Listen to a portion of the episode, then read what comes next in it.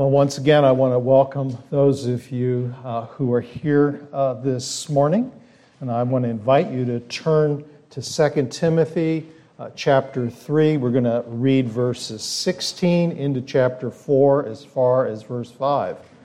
And if you would, would you stand and then join me uh, for a moment's prayer?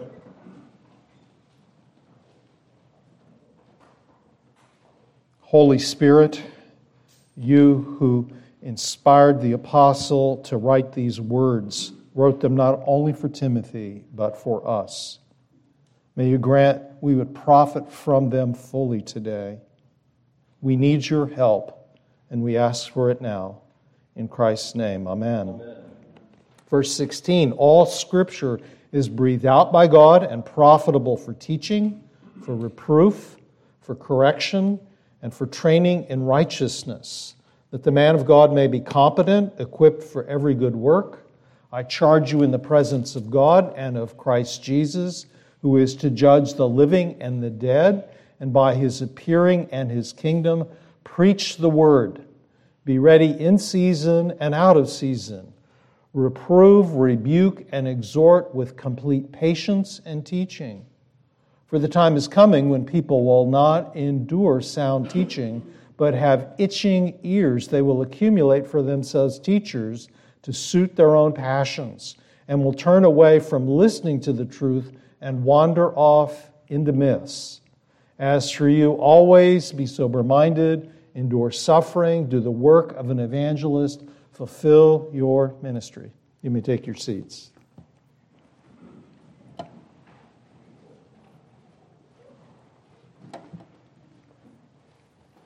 Well, as I grow older, I can tell that I'm starting to lose my hearing.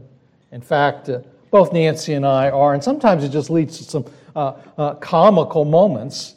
Um, in order to uh, communicate, I, I try to figure out, you know, how loud I ought to be so that I'm sure she hears me. And more often than I'd care to admit, she's so close, well, that it comes across as if I'm yelling at her. And of course, there's more than one kind of uh, hearing loss. Uh, my dad could not hear my mother's critical nagging, it just rolled off his back. He really thought life's too short for this kind of unpleasantness. And then there's our children. Well, one of our children, when it came the time to give the talk, you know the talk, I mean. Nancy and I were determined to be very intentional uh, about it and to do a better job than our parents had done uh, with us. And so we sought out advice, and, and we knew it shouldn't be one big talk at the age of 16, but rather a series of age appropriate uh, talks.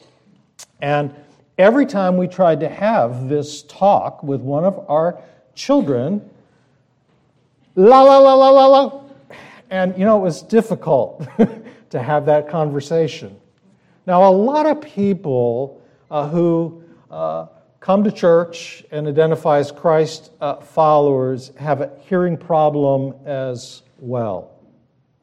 God wants to have a conversation with you. Uh, he has written a series of love letters. He has a series of words as a wise father to you. He wants to speak to you about all of life. And it's here. Here's where he's speaking. And yet, more and more people can't uh, hear him. They have various filters in their uh, heads. Uh, it's as if they did have their fingers in their ears and they were singing at the top of their uh, voices. Uh, John writes about these uh, filters in his first letter when he says, do not love the world or the things of the world. If anyone loves the world, the love of the Father is not in him. For all that's in the world, the desires of the flesh, the desires of the eyes, and the pride of possessions, is not from the Father, but is from the world. The world is passing away along with its desires, but whoever does the will of God abides forever. Now, the world here uh, is, uh, John's term and often the Bible's term to describe the system of values and desires and thought that are the collective pattern of sin in any group of people, in any uh, culture. Every group of people has these patterns uh, that the Bible intends by world. Really, we could add the word system uh, to uh, really bring out its sense. And these values are not compatible with the love of God. These are the ideas that characterize the age uh, that we live in, and they include the passing uh, fads uh, that come, and they can be very hard uh, to see and to detect. Here's just a few examples the desire of the eyes and the pride of possessions. Well, we value money and possessions a lot. In fact, we often use them to take the measure of a person's life the measure of how successful uh, they are, or maybe even how worthwhile they are as a human uh, being. And uh, more than we may realize, we value money and things over uh, people. Money has a power to actually compete uh, with our loyalty to God. And we have so much stuff just look in your basement and or your garage. That we have a whole industry devoted to storage spaces. Just go look up how many storage units there are in America. We really like stuff.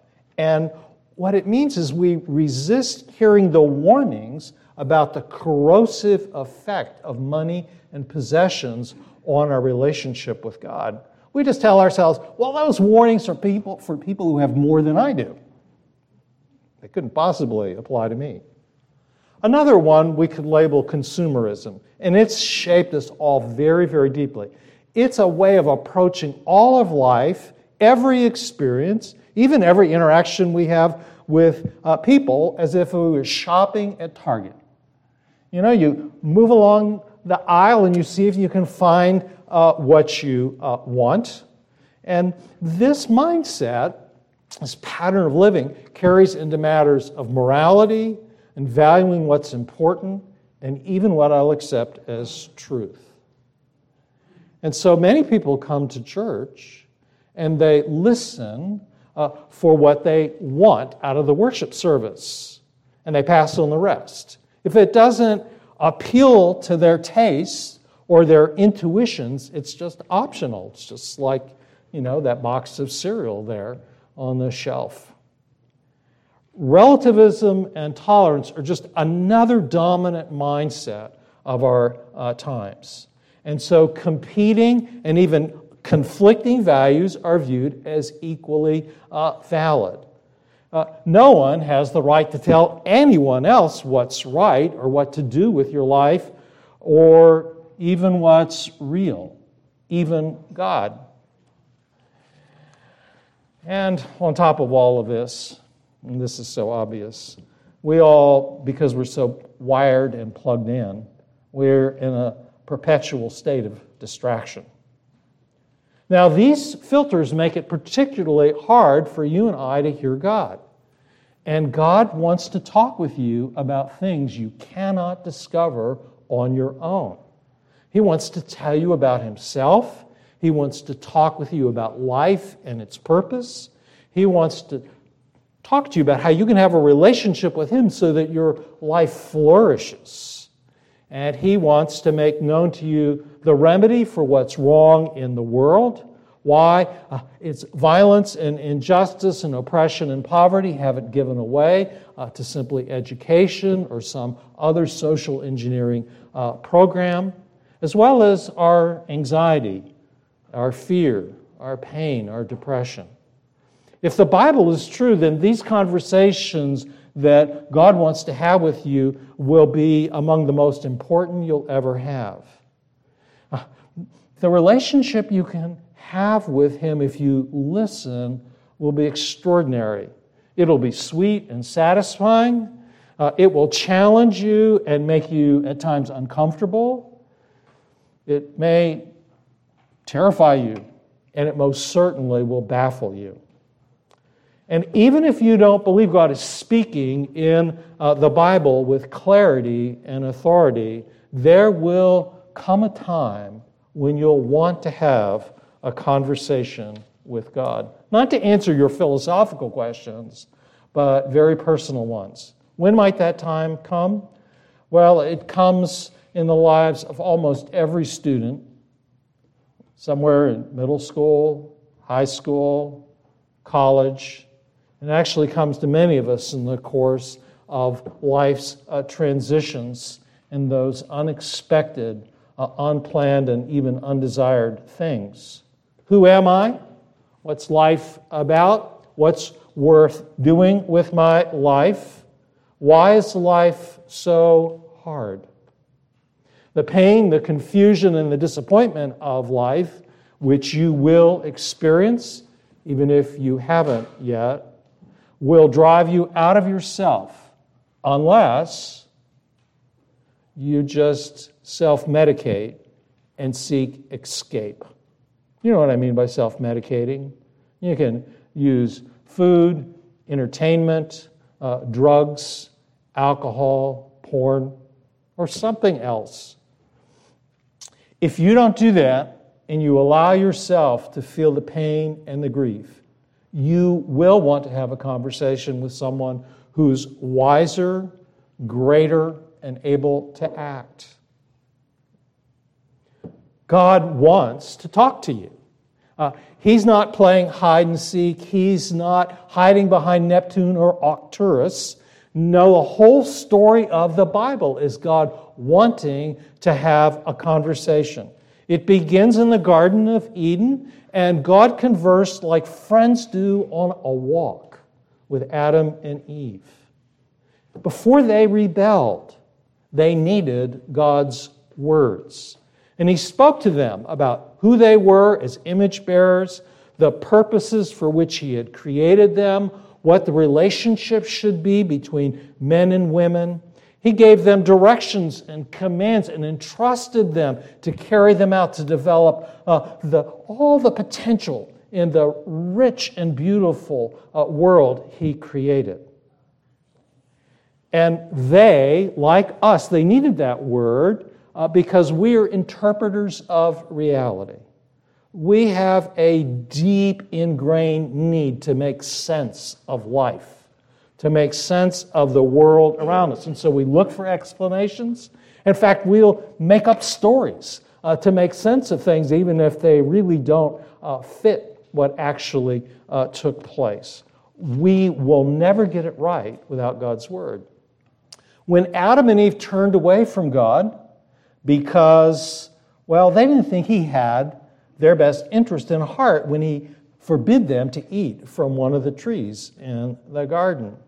They asserted their autonomy and they incurred the consequences of that, and so every relationship they had became disordered, even with their bodies. And so physical death entered the world.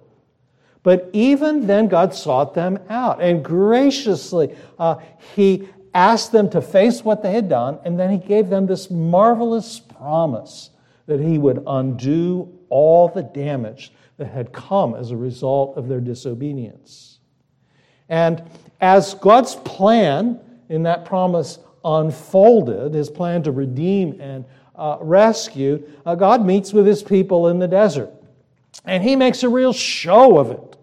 Uh, uh, it's loud, it's piercing, it's scary. And they beg God to stop speaking. They say, just talk to Moses. Uh, but God had made a lasting impression on them, and they were convinced that when Moses spoke, he was speaking for God.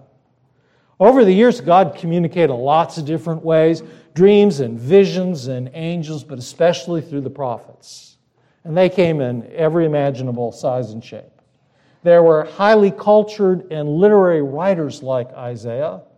Uh, there were skillful speakers who laid a trap for their listeners like Amos. And then there were men like Elijah who thundered like a storm. And in the end, God decided the very best way to communicate was to become a human being. Jesus is the Word of God. In him is the final and fullest communication from God. Now, don't miss this. God prefers personal to impersonal communication. God prefers to engage in personal communication, not impersonal. And this has a lot to do with why he has ordained preaching and why preaching is essential, why it is that it's necessary.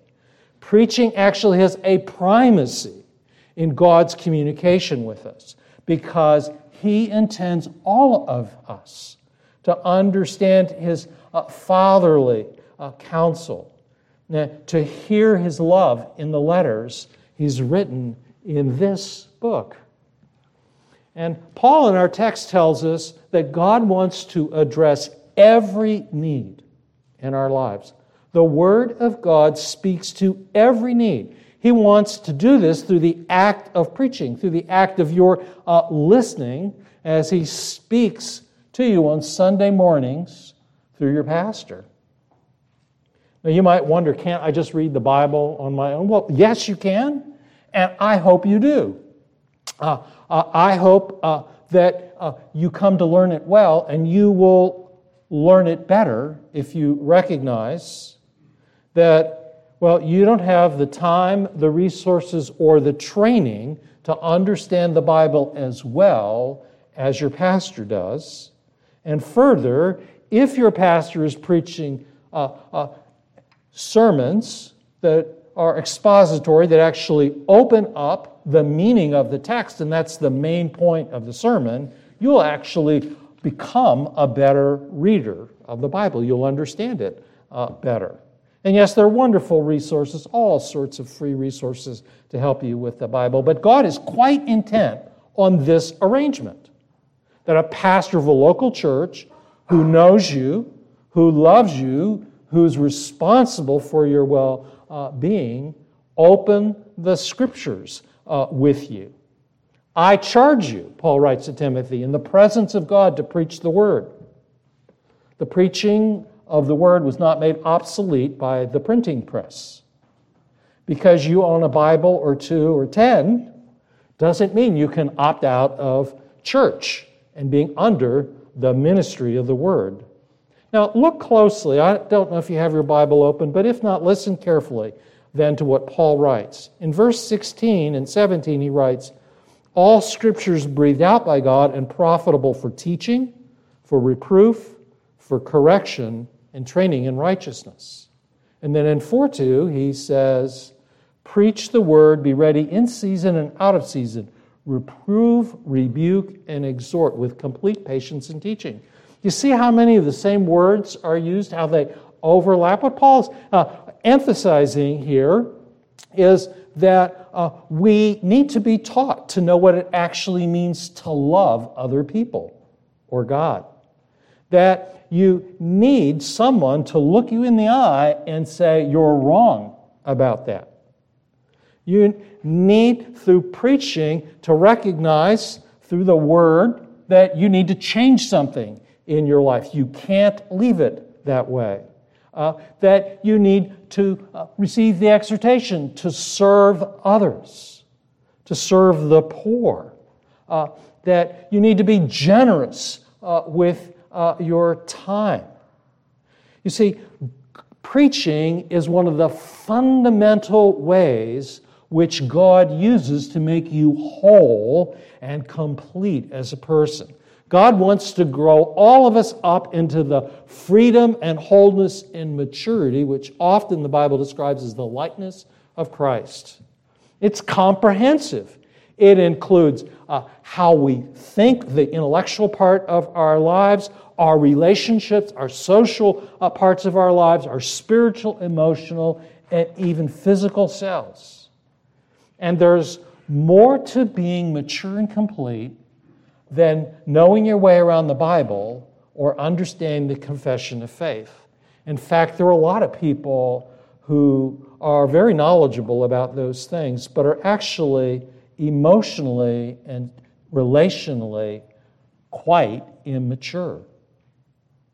You see, if you don't know how to listen and converse with somebody when they disagree with you, how to resolve conflicts, uh, how to face the things in your past that have hurt you and actually influence how you're living uh, today. Um, if you're even unaware of them and how they affect you, or you're unable to admit when you're uh, wrong, or you resist constructive criticism, or you're unable to embrace grief and loss and uh, live out of the resources of the gospel, well, you have a ways to go. And I dare say there's many a person who's chronologically my age and is an adolescent or younger in all of those things, or some of them. God's word is creative and powerful, and healing will change us. It's His word, though, and He's in charge of it and how it impacts us.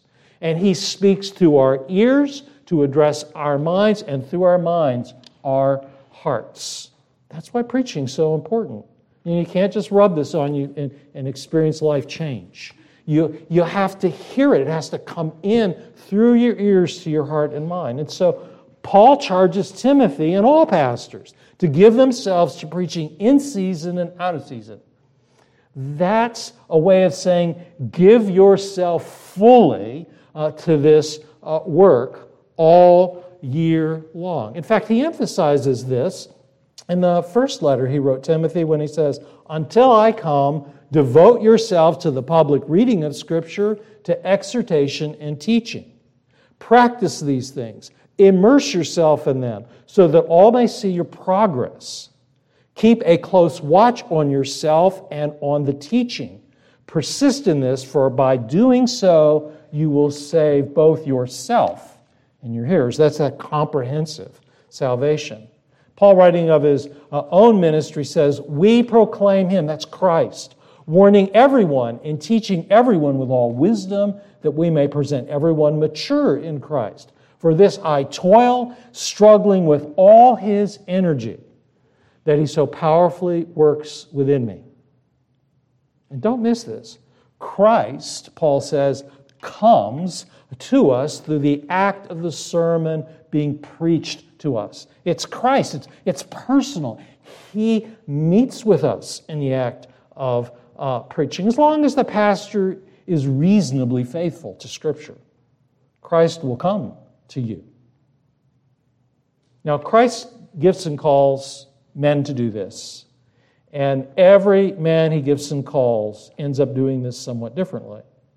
And in a few weeks or a few months, there's going to be a new man standing in this uh, pulpit regularly, Lord willing. And he's not going to sound like me. He's not going to sound like Pastor Skip. He's not going to sound like any pastor you've ever heard or whoever it is that you like to listen to uh, in some form of media.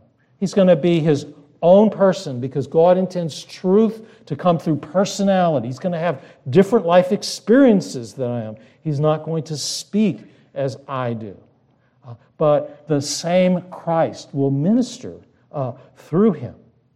And so it's really important, and you've done this for me, and I'm sure you did it uh, for your last pastor, and you'll do this, to be sure that he has the quality and quantity of time needed to study and prepare his sermons. But it's also why you need to listen to those sermons you miss for one reason or another. And I know many of you uh, do that. It, it really amazes me, but that's such a wonderful uh, thing because it's so often that what the pastor realizes people in his congregation need comes up in a text and they're not there and they miss it. And this is why the pastor's sermon carries authority. It's not just your pastor's personal opinion, the sermon comes with the authority of God's word. Now, there's another reason that preaching is necessary and why it really matters how you listen. and it's because there's an exam coming. The Lord God and the Lord Jesus Christ are going to judge the living and the dead. He's going to administer a comprehensive exam that it's going to include everything you have ever thought in the most secret moments, every word you've ever spoken, everything you've done, and everything you should uh, have uh, done. And how you listen to your pastor's preaching is a big part of getting ready for the final exam. Very soberingly, Paul continues and he says, For the time is coming when people will not endure sound teaching, but having itching ears, they will accumulate for themselves teachers to suit their own passions, and will turn away from listening to the truth and wander off into myths. Paul's warning the time will come, but Actually, uh, Paul already thinks the time has arrived. He warned the elders in Ephesus that false teachers would emerge from him, and Timothy is sent after that problem has already taken place. He warns Timothy in both of his letters about the corrupting influence of false teaching uh, and, and myths, empty things that people regard as uh, true.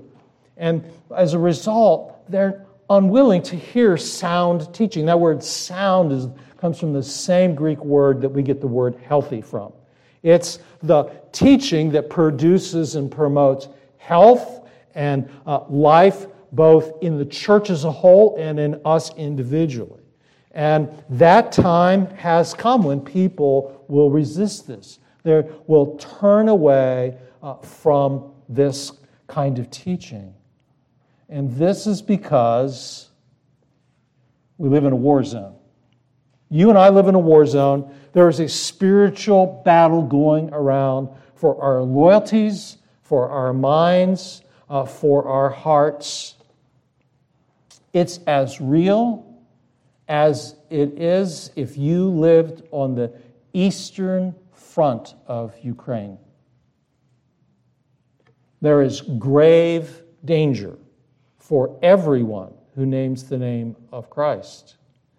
You see, there is this unholy trinity at work the world, the devil, and the flesh that's warring against Christians. The world system seeks to squeeze us into its mold. The devil, who is the father of lies, has come to kill, uh, to steal, and destroy your life. He hates the God and he hates God's image bearers, every human being. And he hates that God is restoring uh, his likeness in people. And then there's our flesh, and the Bible uh, means this. Often it's translated the word passion. It's our evil, sinful, disordered desires. We want what is unlawful, and we want what's good uh, in a way that's in excess. These hostile spiritual forces are arrayed against us. And I want to uh, mention two places where this battle is quite intense. Is Jesus Christ really the only way to God? Is he really the only way to eternal life? Is he really unique? Well, 70% of all Americans don't think that. They actually believe all religions uh, can take you to eternal life. And actually, 56% of the people who go to conservative, uh, Bible teaching churches say the same thing. Uh, 56. Um, the odds are really high that that's some of the people sitting in the room. Jesus was very clear about this. All things have been handed over to me by my Father, and no one knows the Son except the Father, and no one knows the Father except the Son and anyone whom the Son chooses to reveal him. Jesus said to him, I am the way, the truth, and the life. No one comes to the Father except through me. I could go on there are many, many passages, but it is crystal clear that this is what Jesus asserts. How is it that not just America, which of course much of America isn't believing, but how is it that the church that it says it believes the gospel in such large numbers has come to think this way? Well, in part because many, many arguments have been made that say that God is a God of love and mercy, and He will accept uh, into His presence people who don't believe in Christ. In other words, the mercy of God outweighs His holiness, His hatred for evil, and uh, His bringing forth justice in punishing uh, wrongdoing. But probably more significant is this that we rub shoulders with people in America who have varying uh, world views, answers to the most basic questions about life. Their belief system uh, is uh, different. There's a, a, Buddhist next door, a Muslim down the street. There's someone who doesn't think uh, that there's a possibility. Uh, that there's a God. They all live right around you, and they have a completely different moral framework. And we encounter among these people many exceptionally fine people who often reflect integrity, uh, have high moral uh, standards, who have a concern uh, for the poor, and make contributions uh, to our communities. Our democracy demands that we give the privilege to people in the public square the opportunity to hold and express all these points of view. Let me just say as an aside if you don't give it to other people, you should not be surprised when they don't give it to you.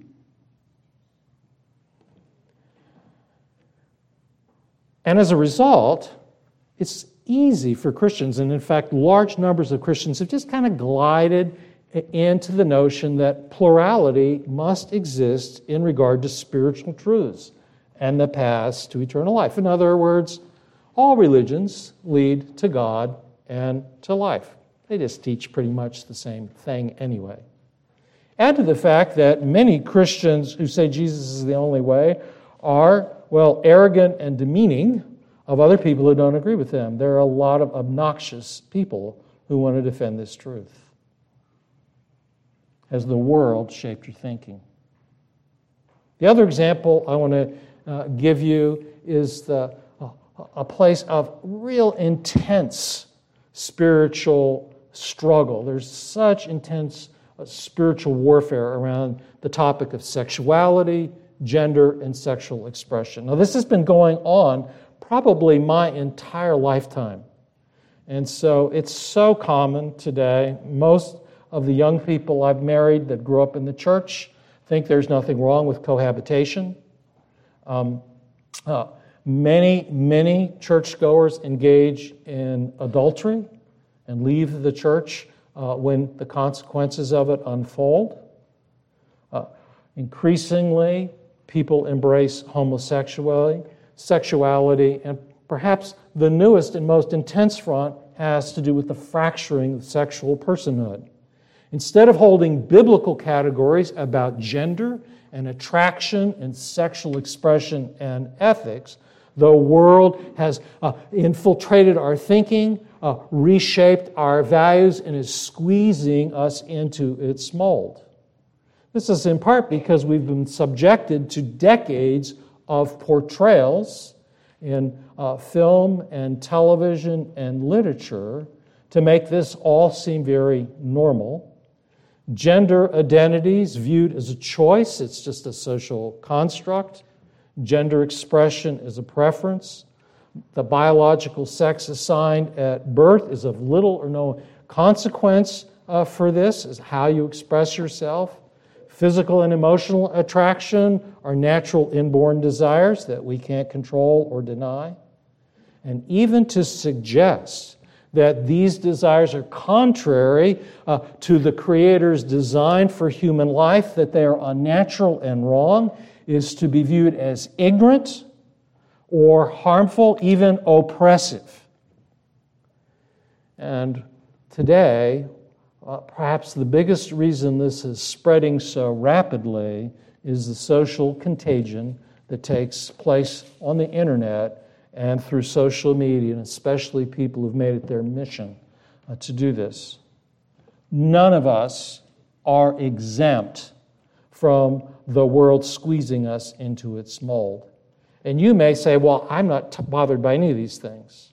But you know the whole list of things I mentioned today, and I could go on. These things have penetrated our lives. And I need to say this your children are not safe. Our children are not safe. We have to be vigilant. Parents, you need uh, to follow the pattern of Deuteronomy. You need to talk to your children about these things, age appropriate ways. Um, uh, and you need to be under the authoritative preaching of God's word. Preaching is essential if we're going to resist, and preaching must connect the ancient text that God has spoken to the world we actually live in. We don't live in another time, we live in this time. And in the West, there's never been a time like this time where these ideas, this way of thinking about life, has had so much force in people around us and even within the church. But I want to say this you need to hear this as loudly as anything I've said this morning. Do not despair. Jesus has won the battle. Little children, you're from God and have overcome them. He who is in you is greater than he who is in the world. He who is in you is greater than he's in the world. That doesn't mean you won't be in a battle.